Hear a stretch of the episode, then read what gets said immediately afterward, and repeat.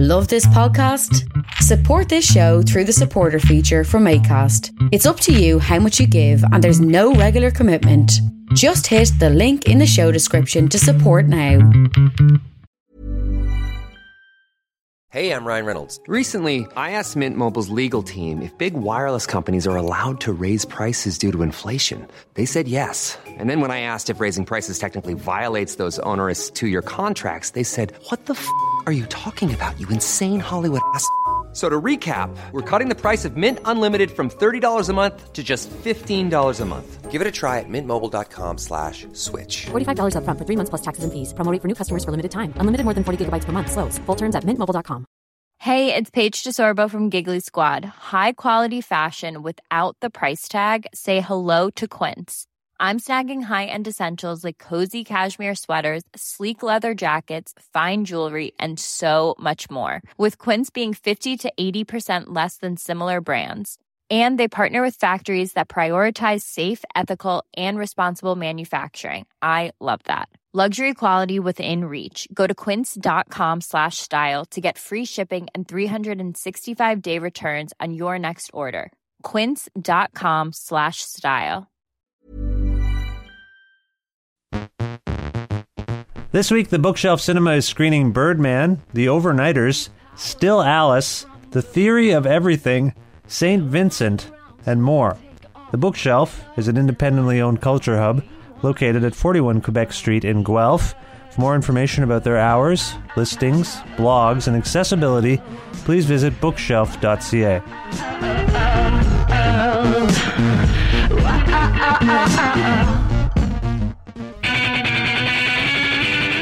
Creative Control with Vish Khanna. On Saturday, I remarked to my wife that it was amazing that I hadn't gotten sick uh, yet this winter, and then I got sick the next day. So don't talk out loud about the thing you don't want to happen to you. Because it'll happen to you and you'll feel miserable. My throat's all screwed up. And I don't feel that good. So I'm just going to make this brief and tell you that I'm very thrilled to present an interview I conducted recently prior to the illness with Kids in the Hall co founder and star Bruce McCulloch. He has just published a new book. It's called Let's Start a Riot. It's wonderful. And parts of that book have been adapted into a new TV series that is premiering uh, this week uh, on January 21st, as a matter of fact. And it's called Young Drunk Punk. And it was just, as I say, I'm a Kids in the Hall were like everything to me. I, they meant the world to me as a as a young man, and I still, when I have the opportunity, I revisit what they got up to. And um, in fact, someone pointed this out on Twitter. It seems that Saturday Night Live over the weekend may have ripped off one of the Kids in the Hall sketches uh, about a guy who says he can't speak English to avoid an awkward situation. Uh, Dave Foley did the er, did this bit, and with Scott Thompson, and I think Saturday Night Live did the same thing. I watched it. Their eh, bet's kind of similar, pretty similar. Anyway, I'm not trying to cast aspersions on the SNL. Kids in the Hall is very relevant, and Bruce McCulloch is a very busy man and a very kind man, and, and you'll hear that here. This is myself and Bruce McCulloch having a conversation about young drunk punk, and let's start a riot.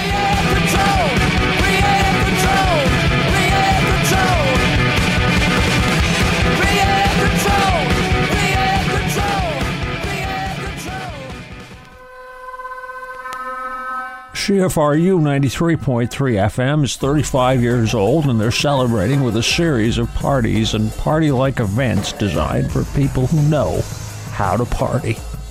On January 22nd, Brian Borcherdt and Graham Walsh of Holy Fuck are doing DJ sets in between rounds of Golden Throats karaoke at the Brass Taps at the University of Guelph.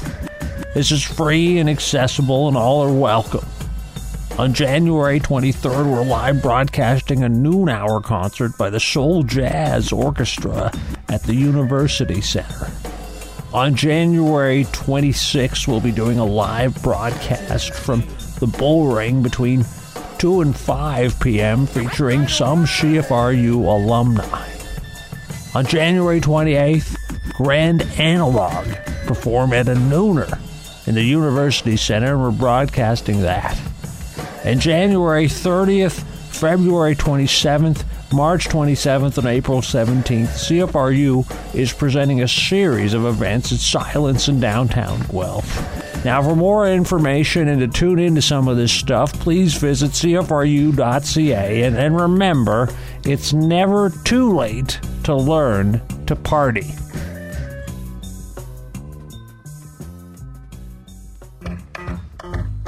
The 2015 edition of Hillside Inside takes place February 6th to 8th in various venues in downtown Guelph. Now, while Saturday's show with the new pornographers and operators and Sunday's show featuring Stars and Hey Rosetta are both sold out, you can still get tickets for other stuff like Friday's Oliver Mtukudzi and the Black Spirits River Run Center show with Alex Cuba or the Kid Koala Bad Bad Not Good Bizarre show at Mitchell Hall. There are also still tickets left for the Owen Pallett Jennifer Castle show at St. George's Church Sanctuary Saturday afternoon. And there's a whole bunch of other stuff happening in stores and restaurants and cafes uh, over the weekend. So head over to hillsidefestival.ca for updates and more info.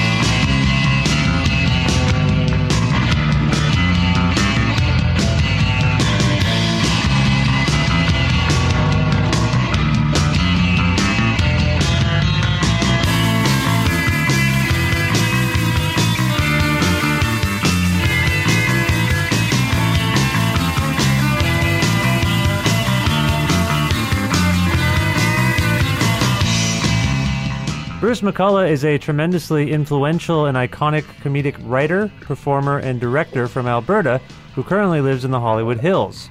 He has written for Saturday Night Live, directed films like Ste- Stealing Harvard and Superstar, and released two excellent comedy records, Shame Based Man and Drunk Baby Project.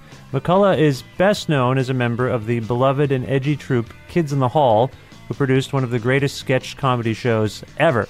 Some of his adventures with the kids have been documented in his excellent new memoir, Let's Start a Riot, which is out now via HarperCollins and has has been partially adapted for a new TV series called Young Drunk Punk, which premieres Wednesday, January 21st on City TV. Here to discuss some of these things further is the great Bruce McCulloch. Hello, Bruce. How are you? Wow, you you pumped me up so much. I'm I'm sort of feeling some sort of weird shame. this happens from time to time. People are a little taken aback by my flowery, flowery intros, but I meant every word. well, thank you so much. Now, where are you, Bruce? I'm in the editing room in Toronto, Ontario, Canada. Oh, you work. Yeah, you're working on your show.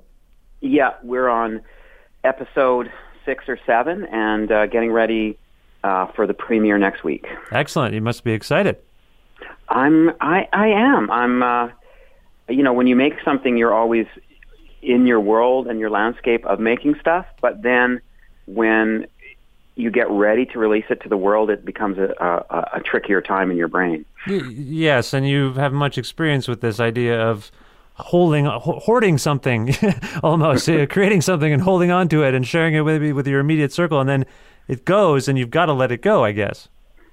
Yeah, and also it's so interesting to have an idea in your brain that you you you pitch, explain, write, and then all of a sudden there's a person doing it who's wearing a pair of shoes, and then you add music to it, and it, it's actually real. So Yeah. that's, that, that's of course the exciting part. Now, in Let's Start a Riot, you mentioned that writing a book was kind of a secret, unlikely desire you held as a creative person and a writer. Uh, what do you suppose finally compelled you to write this book? Um, I don't know. I think I got a little tired of a kind of a machinery in Hollywood that I'd fallen into a little bit, which was, oh, uh, maybe I'll do a show about a chef in a kitchen. Okay, that sounds funny, uh, or something. I think something about the work I'd been doing turned me back to the impulse of why I'd started doing what I did, which is uh, writing crazy little things that the few people or many people who like me can connect to. And I think turning back to myself in this, you know, in the book, it was my entire life. Um, and in this TV show, it's a sliver of it, but has been kind of exciting for me. So you weren't necessarily in a rut yourself, but you were just kind of surveying the landscape and thinking, I could contribute something a little more substantial than what I'm seeing around me. Yeah, well, I mean, I- every, you know, we always think whatever we do, you know, as writers, we always convince ourselves whatever we're working on is is amazing, um, and then sometimes, you know, maybe it isn't as connected to yourself as you think it is, Mm-hmm. and only in retrospect you look back and go, wow, that that rom com I wrote was it was funny, but so what, or whatever. Yeah. Um, so with this this work, it's like pretty uh, exciting to kind of go through the uh, archaeology of my of my life. Now we live in a an age of I think particular self-importance. It may have already always been this way, but it seems heightened these days with the various forums that people have. D- did you have a particular vision for what you did and didn't want to convey about yourself and your life in writing a memoir? No, I think you know. I think once you start to open the door, you have to, you know, as an artist, you know, you're the clay and you're you're your own commodity. And it's like, oh, okay, yes, that embarrassing thing I did was really funny. Oh, that other embarrassing thing was even funnier. So, of course, you don't want to um, hurt the ones around you.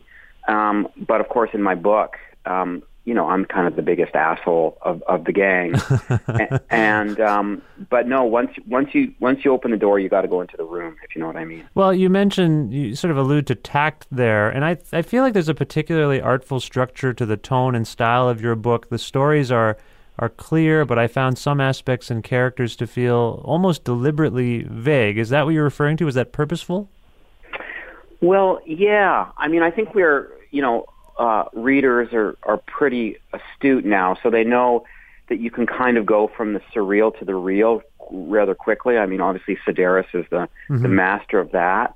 You know, I think um, there was something about calling my wife my pretty wife and, you know, only using her name in the acknowledgments at the end that felt right for me. Yeah. Um, so I think it's stuff like that, I think.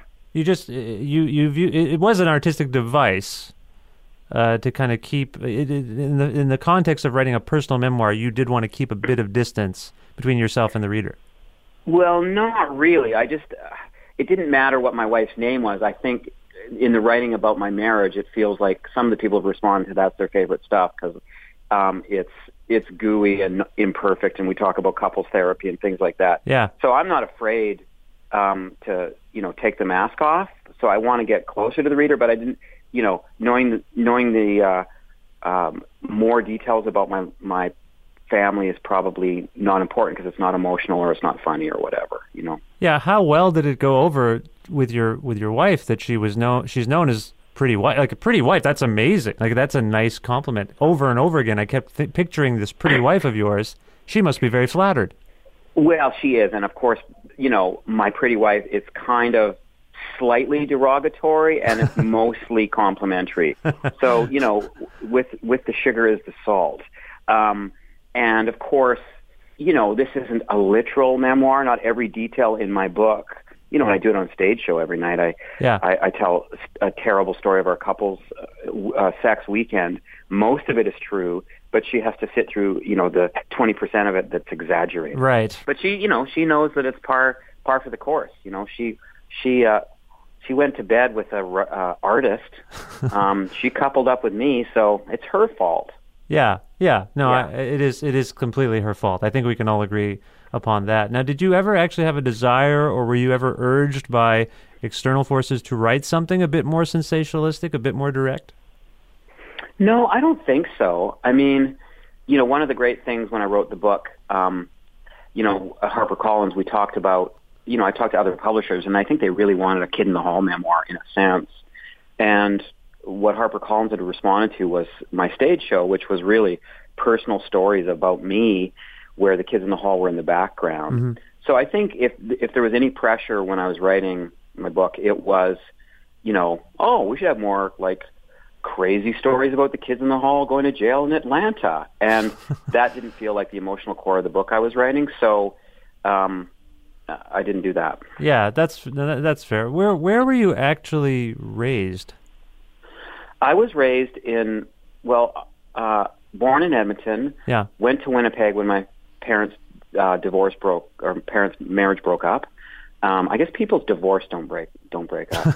Um, Things are going really badly if your divo- if your divorce breaks up. That's Breaks really up. bad. Yeah, that's a Yeah. bad. Yeah, yeah. Yeah. Or Um, maybe it's then- great. I don't know. Any, anyway, It could be great. who, who, who's to say? Who's to judge? um, and then I was in Calgary and Edmonton back and forth for my sort of formative um, years up until I left there uh, to do comedy in Toronto. Right.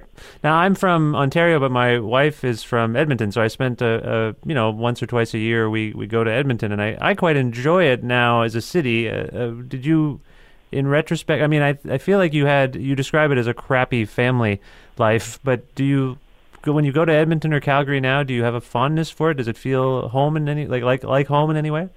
Oh y- yes, but it's a different home. You know, I've I've my best friends in the world are uh, connected through One Yellow Rabbit there in Calgary. So I've been back there doing something every year for you know since I left. Essentially, I always go back to Calgary and do a show or see their shows or whatever. Yeah. Um, I think you know when I did this series I'm working on, it's the first time I'd been back because we actually shoot it in the old townhouse community that I grew up in. So I think it's the first time I'd been there for many many years. So it was going back in a different way. So there's a couple different Calgarys. There's the Calgary that I came from, and then now there's one where you know there's as many hipsters per square inch as any other you know great city in North America. They've got that great Sled Island Arts Festival. Have you been to that? Uh, yeah, I mean they have, you know, that wasn't that wasn't the case when I was growing up, you know.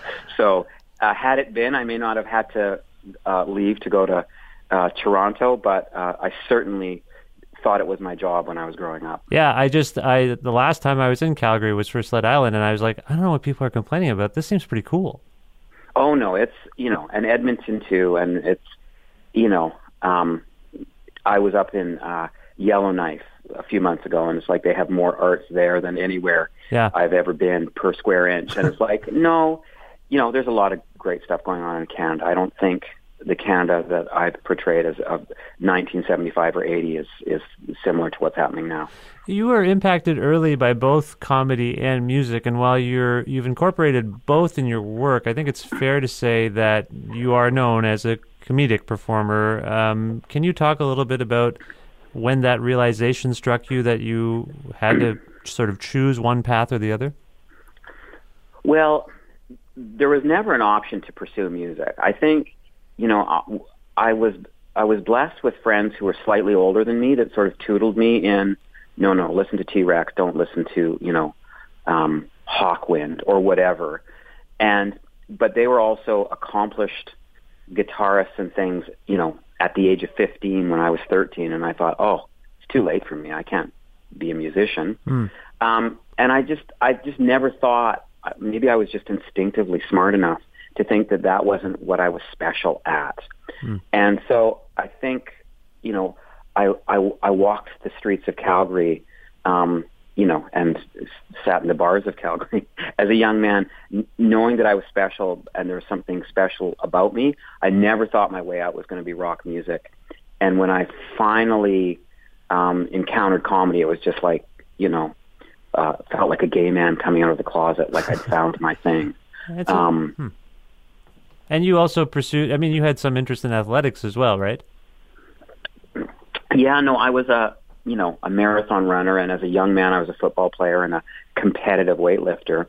Um, but I think that was as much, you know, trying to place my teenage rage in a uh, in an avenue that wasn't just uh, getting drunk and getting into fights. You know, so yeah, yeah. I you know running is I, I still run five times a week. Um, you may not know it to look at me, um, but one of the oldest relationships I have in my life is is with running. You know, which I think I think comedy saved me. I also think athletics uh, and running kind of saved me. It does seem like you're self aware enough to know that you have something within you that you need to channel or exercise on occasion. Uh, no, I, when I, I know we were just talking about exercising, I meant to say Right. X or size. I think so. I mean, you know, also my, you know, all our paths in life are to understand ourselves, and I think sometimes when someone um, like me may have some interesting uh, cult character awareness, like I can I can do a portrait of a of a person who hates their bank job and nail that. That you think that that um, sort of vision should extend to themselves, but it often doesn't. So I think I, it really did take me into my 40s to truly understand myself. Yeah. Um, and that's kind of, I think even now in my 50s, how I can kind of go back um, in a non-sentimental way with this TV series, dis- discuss my young life, or with the book, discuss my entire life. Yeah. I, I am intrigued by your self identification and allusion to being a punk because it's a designation that I also share. What is it about punk that spoke or continues to speak to you? Well, and of course, you know, I need, I use the word punk in both the literal and the figurative. You know, for me, the music that I listened to at, you know, from age 14 on was, you know, my kind of companion in life, and it's my way I judged myself and those around me. Um, but I think, it, it, you know, it helped me sort of rocket um, out of uh, out of sort of a rage I had and and get me into comedy and in, into Toronto. But I also think that that central question, which I've always had, um, which is like, why is why are things the way they are? They're kind of weird. They don't have to be the way they are. Yeah. Which is, you know, basically the stance of the outsider. Um, you know, what I what I it's like there was a tipping point in my 40s where I realized that you know we're all outsiders, which is kind of one of the themes of my book, and so I'm not alone. And you know the people who connect with whatever my weird brain is, and the few people that like me, um, they're my friends. Yeah. Because there's a there's a lot of us, and we're all lost, and we all don't know what we're doing, and ever so often we do. Um, and uh, you know, so I think that's part of the punk sensibility in kind of a more humanistic way. Yeah, it's not something I recognized at the time in the in the '90s, but listening to the music I listened to, following your Even when we're on a budget, we still deserve nice things. Quince is a place to scoop up stunning high-end goods for 50 to 80% less than similar brands. They have buttery soft cashmere sweaters starting at $50, luxurious Italian leather bags, and so much more. Plus, Quince only works with factories that use safe, ethical, and responsible manufacturing. Get the high-end goods you'll love without the high price tag with Quince. Go to quince.com slash style for free shipping and 365-day returns. Hey, it's Ryan Reynolds, and I'm here with Keith, co star of my upcoming film, If, only in theaters, May 17th. Do you want to tell people the big news? All right, I'll do it. Sign up now and you'll get unlimited for $15 a month in six months of Paramount Plus Essential Plan on us. Mintmobile.com slash switch. Upfront payment of $45 equivalent to $15 per month. Unlimited over 40 gigabytes per month. Face lower speeds. Videos at 480p. Active Mint customers by 531.24 get six months of Paramount Plus Essential Plan. Auto renews after six months. Offer ends May 31st, 2024. Separate Paramount Plus registration required. Terms and conditions apply if rated PG. the Kids in the Hall TV show, seeing you guys live, seeing your solo uh, one man show with well, I guess it was with Brian Connelly and was Bob Wiseman involved as well? Uh, Bob Wiseman was involved. Uh, I've played with him a few times. He produced my first record and did some stuff with me, but I, the stage shows have all been with Brian Connelly. Yeah, that's right. And I saw it in a in a theater in Toronto, and I I just remember, like as I say in retrospect, there were a few things as punk rock as what you were up to at that time, with the Kids in the Hall and on your own. Like there was nothing more challenging and questioning, I think, than what you were doing. I mean, I'm not saying nothing in the whole wide world, but it just didn't occur to me that that's probably why you guys resonated with me. Um, but that questioning of authority and, and sort of just generally questioning things. I think that's a central tenet of punk. Yeah, and I mean, it, it, it certainly, you know, when I go to write something, when the kids in the hall go to write something, we don't go, okay, how do, you know, how do we F up society and how do we make fun of suburbia or whatever? We just write something that's funny Yeah. And, or I write something that's funny. And it's so important to me, all those weird things, you know, whatever happens at a terrible job or whatever, day, jo- day jobs kill, that it'll come out. Yeah. So I think there's something from you know certainly from me, I I I think I'm the one who kind of brought the music into the troupe, and the rest of them were more obsessed with classic comedy. Yeah. That you know helped helped it sort of just rock. Well, among the people you acknowledge in the book are Brian Connelly and Reid Diamond, uh, the latter of you referred to as your first mentor. Uh, Bruce, I'm a tremendous fan of Shadowy Men on a Shadowy Planet, so much so that I actively play in a Shadowy Men tribute band. And oh, what are you called? Well, Don Pyle, I started a Facebook thread about what we should call ourselves, and a couple of interesting suggestions were made. But Don chimed in and suggested that we should be called From Uh.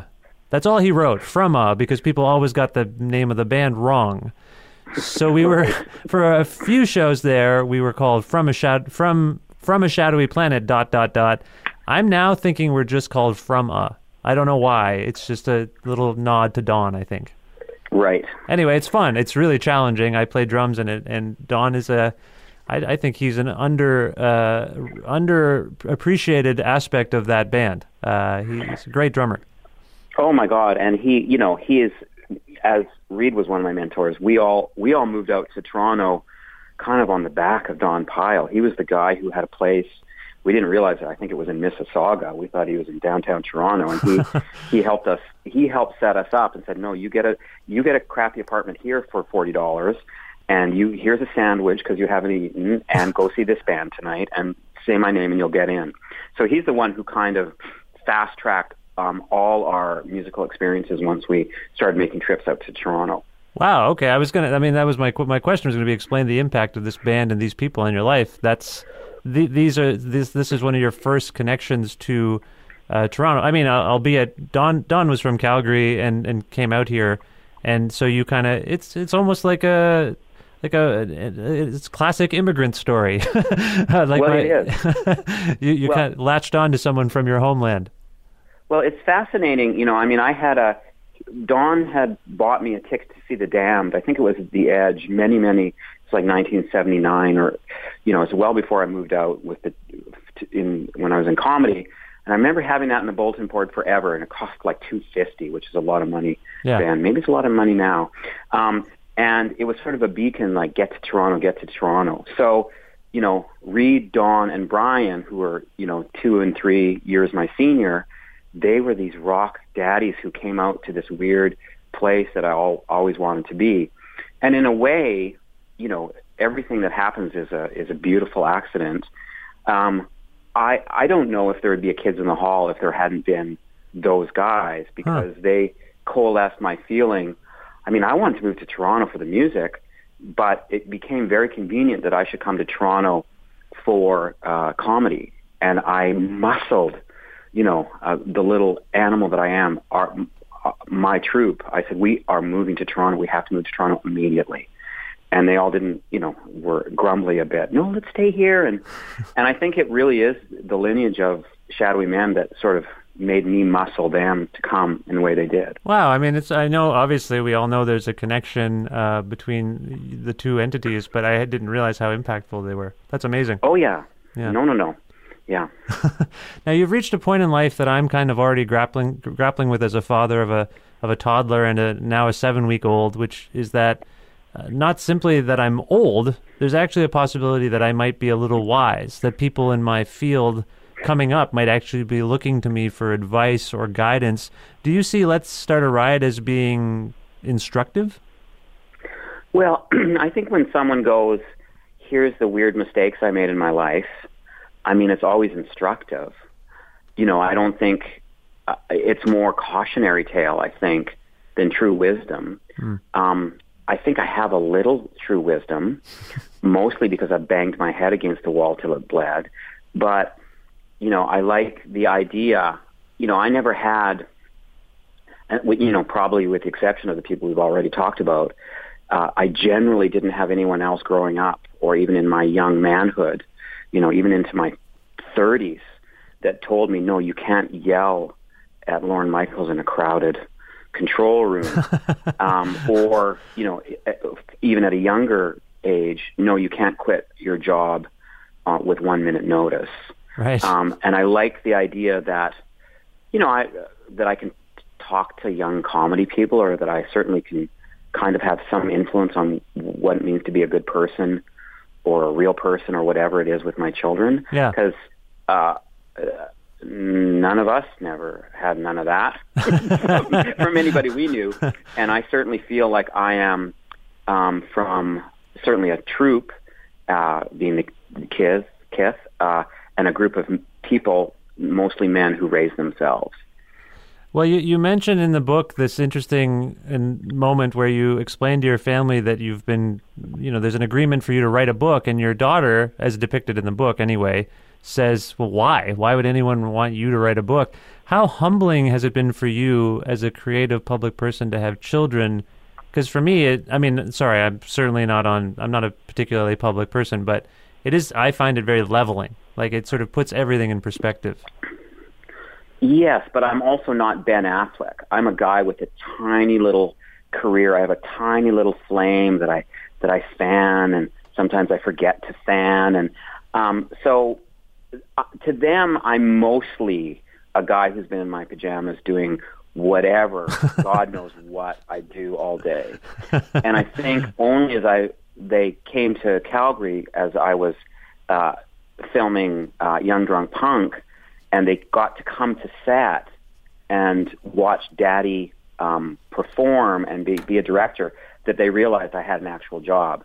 So the humbling part has been, you know, I've been in a cocoon with my family. I've kept, you know, every so often someone will come up to me in a restaurant and say they're a fan, and Yeah. when they were five, that was weird. But I think it's so infrequent.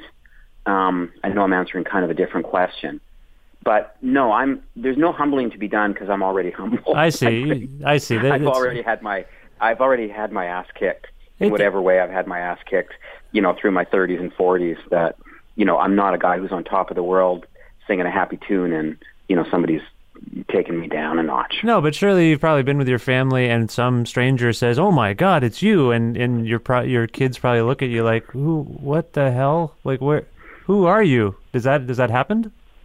E- Oh, without question. Yeah. And you know, it took time to explain to them that Daddy does some stuff that they, some of it they can watch, and some of it they can't watch. Right. uh, um, and it, it was fun because when we did the last Kids in the Hall tour, we did a, a weird little opening that I wrote about all, all, all five of us are in wedding dresses, Oh. sort of a humanistic piece. And they were allowed to come and watch Daddy be in a wedding dress with his friends, and Dry Ice plays, and people scream.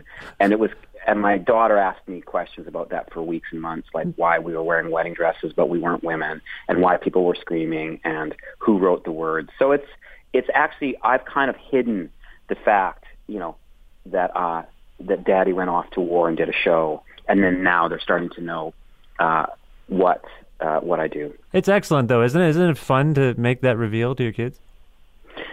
I think it kind of is. It is like you know I am actually good at something else other than just you know getting you milk and stuff. Yeah, you're not just Apple Boy. You can do other Yeah. things. Yeah. I saw that Mark McKinney blurbed this book, and, and you tell stories about the other kids. Uh, most poignantly, I think Scott Thompson. Uh, have you heard from everyone in the troupe, uh, in the Kids in the Hall, about their impressions of your book? Have, have they gotten a hold of you about it? Um, I well, Scott made a joke that it seemed really like uh, it should be longer. Um, and of course, we made jokes about him going through it looking for his name. No, Mark was the one who, and Mark's always been kind of a fan of my writing. Yeah. um, who really was unbelievably effusive, which is not really the kid, kid in the hall norm about how, how much he liked the book. And I don't know if Dave will read it. Kevin is ferocious to get a copy, meaning I have to send him one. Um, and I will talk to Scott next week because I'm going to see him, and I, we'll see if he's read it or not. Now, are the ki- are the kids on good terms these days? Yes, and we're in fact hoping to do some more shows uh, in the uh, late spring, maybe May. Oh. So, um, so set your VCRs. Oh no, that's not how live shows. work. Whereabouts do you think those might occur? um, probably uh, the great and lesser cities of North America. in Canada and the United States. Yes, Okay. absolutely. That's great. I'm glad that's happening. Now, as it relates to the book, what's your TV show Young Drunk Punk about per se? We haven't even talked about this yet and we're running out of time. Um, well, it's it's the sliver from my book, which is, or based on the emotionally on the sliver of my book, which is, you know, what it's like to be uh, 18 years old and lost. So it's set in Calgary in 1980, um, and it sort of circles around two kind of uh, Ian and Shinky, who are two guys who have a lot of questions around the world about how how effed up society is, and with not a real plan to fix it. And it's about them finding themselves and kind of their families. Okay, and and this is a, this as you say, these are this is drawn from slivers of the book. Yeah, well, yes, but it's not. Yeah, so it's more like things I remember, but it's it's bigger in a sense, obviously, because it's 13 episodes and there's lots of stories and um, things that maybe happened to me or maybe that I could have happened to me. Um, and it's, you know, as I said before, it's, it's set in the old townhouse community in which I grew up. So, um, and I play, I play the, the dad to the misunderstood teenager um, who wants to help him find himself, but of course is probably a bit more lost myself. So, are you playing the dad to the fictional teenage version of yourself? Well, it's not literally a teenage version of myself. I mean, he's not who I was. He's just a different guy. Mm-hmm. In fact, you know, both of the main characters, Ian and Shinky, are kind of like comedic, you know, hallucinations of, you know, the gang I knew, no one specific, but just, you know, the things that I felt in some way. So, um, but yes, I do play the dad to uh, a guy who who feels a, a lot like I did when I was young. And you had a somewhat I don't know if it's somewhat is understating this, but you had something of a problematic relationship with your father. Uh, Are you drawing from that relationship to play the dad? Yeah, I mean, I I didn't actually really have a problematic relationship with my dad. He was a boozer, you know, which which brings trouble into anything. Yeah. But you know, he he was actually a very kind man who tried very hard to understand me. Um, but you know, he was he didn't he didn't have a lot to give me. Okay. So I think there's there's something in, in that that I you know, and I bring you know to everything I play or everything I write. It's always a person who's a little bit lost, and I certainly think that's uh, the guy I play, Lloyd. Now, I've already heard you mention this. You've, one of the characters is named Ian McKay, but this is in no relation to Ian MacKaye of Fugazi or Minor Threat. It's just a coincidence. It is a coincidence, yeah. And there was also isn't Ian McKay um, oh, in what other band? Um, oh yeah, that's right. There's an Minds. That's right. So there's yeah. just you know, and there's just it was a, it was a name of a bunch of people throughout my life. You know, um, it's a Scottish name. I'm Hmm. Scottish. Okay. I'm McCulloch. My dad worked at Campbell, so it just felt like the right name. Okay, just wondering. I'm a big uh, Fugazi Minor Threat. I'm a fan of Ian MacKaye's work, so when I Right. again, it's interesting. Punk, you got you, you got the Ian McKay, me and Ian McKay. You know, I'm just uh, maybe we're connecting dots that aren't there. Right. Yeah. Are there any other plans uh, for yourself that you want to share? It seems like you're very busy working on this TV show. You got Kids in the Hall plans coming up. Anything else? No, I think this is mostly it. You know, I'm, uh, you know, it's really been nice. I haven't done a performed in a television series since Kids in the Hall, so it's been really kind of nice to do that. So, you know, it's when you're young, you don't realize how amazing it is to get a show on the air. Yeah. So, you know, I mean, if we only do 13, that's fine. But you know, it'd be great to do more of this. So I'm, I'm putting all my my energy toward this show. Has it was it interesting for you to be on? You were on Arrested Development uh, for I guess, I guess it was season four. Was it interesting for you? And you've had a few roles like this where you just play a person. Um, you know, it's not your thing. Is that weird for you? That not have that it's control? okay. Yeah. Like it's okay. Hmm. Um, you know, I've never, I never auditioned as an actor. You know, I, I it's not something I, I was ever interested in. Yeah. You know, I mean, the kids in the hall is my muse, or, or you know, are my mistresses. Yeah. I feel, I feel myself. I can perform with them. Um, so I'm not like Mister. I can go out and kill it in a thousand situations. Right. So I don't love to be on set the way Scott Thompson or something does. So, you know, I, I I do those things or workaholics or whatever I've done. It's like, yeah, that was that was kind of fun. Yeah. Um, but this now because it's my home again, these guys, it's been really fun to just be doing it day after day. You know. Nice.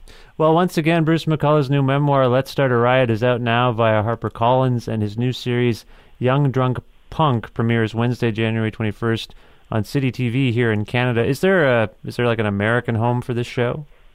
Um, no, we'll endeavor to. Uh, we'll, we'll find one, but there isn't yet. Okay. Well, for more information, please visit brucio.com. That's B R U C I O dot com. Uh, Bruce, before we leave, we've we've covered music a little bit, and and you know I know you've made some records. Is there a song or something we could play by yourself or Shadowy Man or something right now just to to, to leave? Yeah, I mean, it's something that I put in uh, the first episode uh, of this of the show, which just jumped out at me because it. I was listening to it in the editing room yesterday, and it just it makes me feel the way I did when I was 18 years old, which is um, tired of waking up tired by the diodes. Wow. Okay, that's a, that's a cool. That's a great song.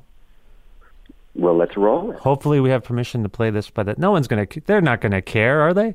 No, no, they're gonna love it. this is tired of waking up tired by the diodes. Uh, Bruce McCulloch, as I hope you could tell, I'm a tremendous fan of your work, and this was a great, great pleasure. I hope you enjoyed this chat, and I, I wish you the best of luck with everything. I have, and I totally appreciate it, and hopefully we'll talk again soon. I'm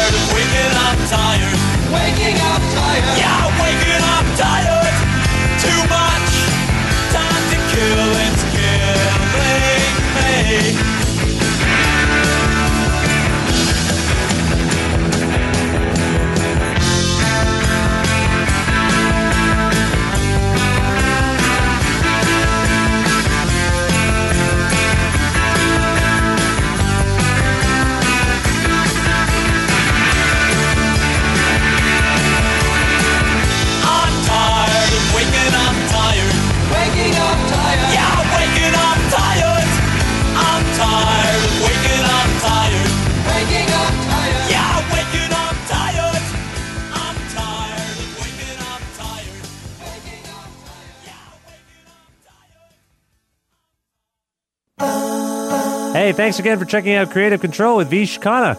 You can email me about the show at creativecontrol933 at gmail.com. That's creative with a K, control with a K, 933 at gmail.com. You can also follow our Twitter at Vish Creative, V I S H K R E A T I V E. And you can also like our Facebook page. A version of this show airs on CFRU in Guelph every Wednesday at noon Eastern, and you can listen to that online at CFRU.ca, or if you're in the KW region at 93.3 FM in Guelph. You can also sign up for the weekly mailing list for the podcast and the and the show at vishkhanna.com and subscribe to the podcast on iTunes. I believe that is everything I wanted to tell you. Thank you once again.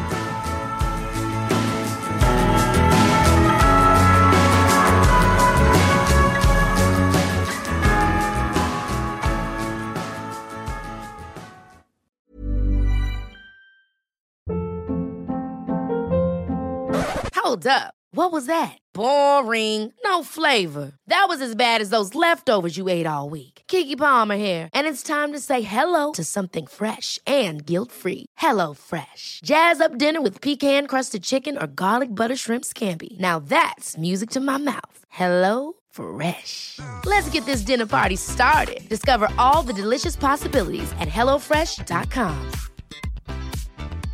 Hey, it's Paige DeSorbo from Giggly Squad. High quality fashion without the price tag. Say hello to Quince.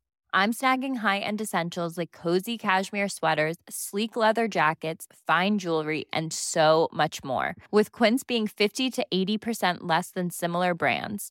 And they partner with factories that prioritize safe, ethical, and responsible manufacturing. I love that. Luxury quality within reach. Go to quince.com slash style to get free shipping and 365 day returns on your next order. Quince.com slash style.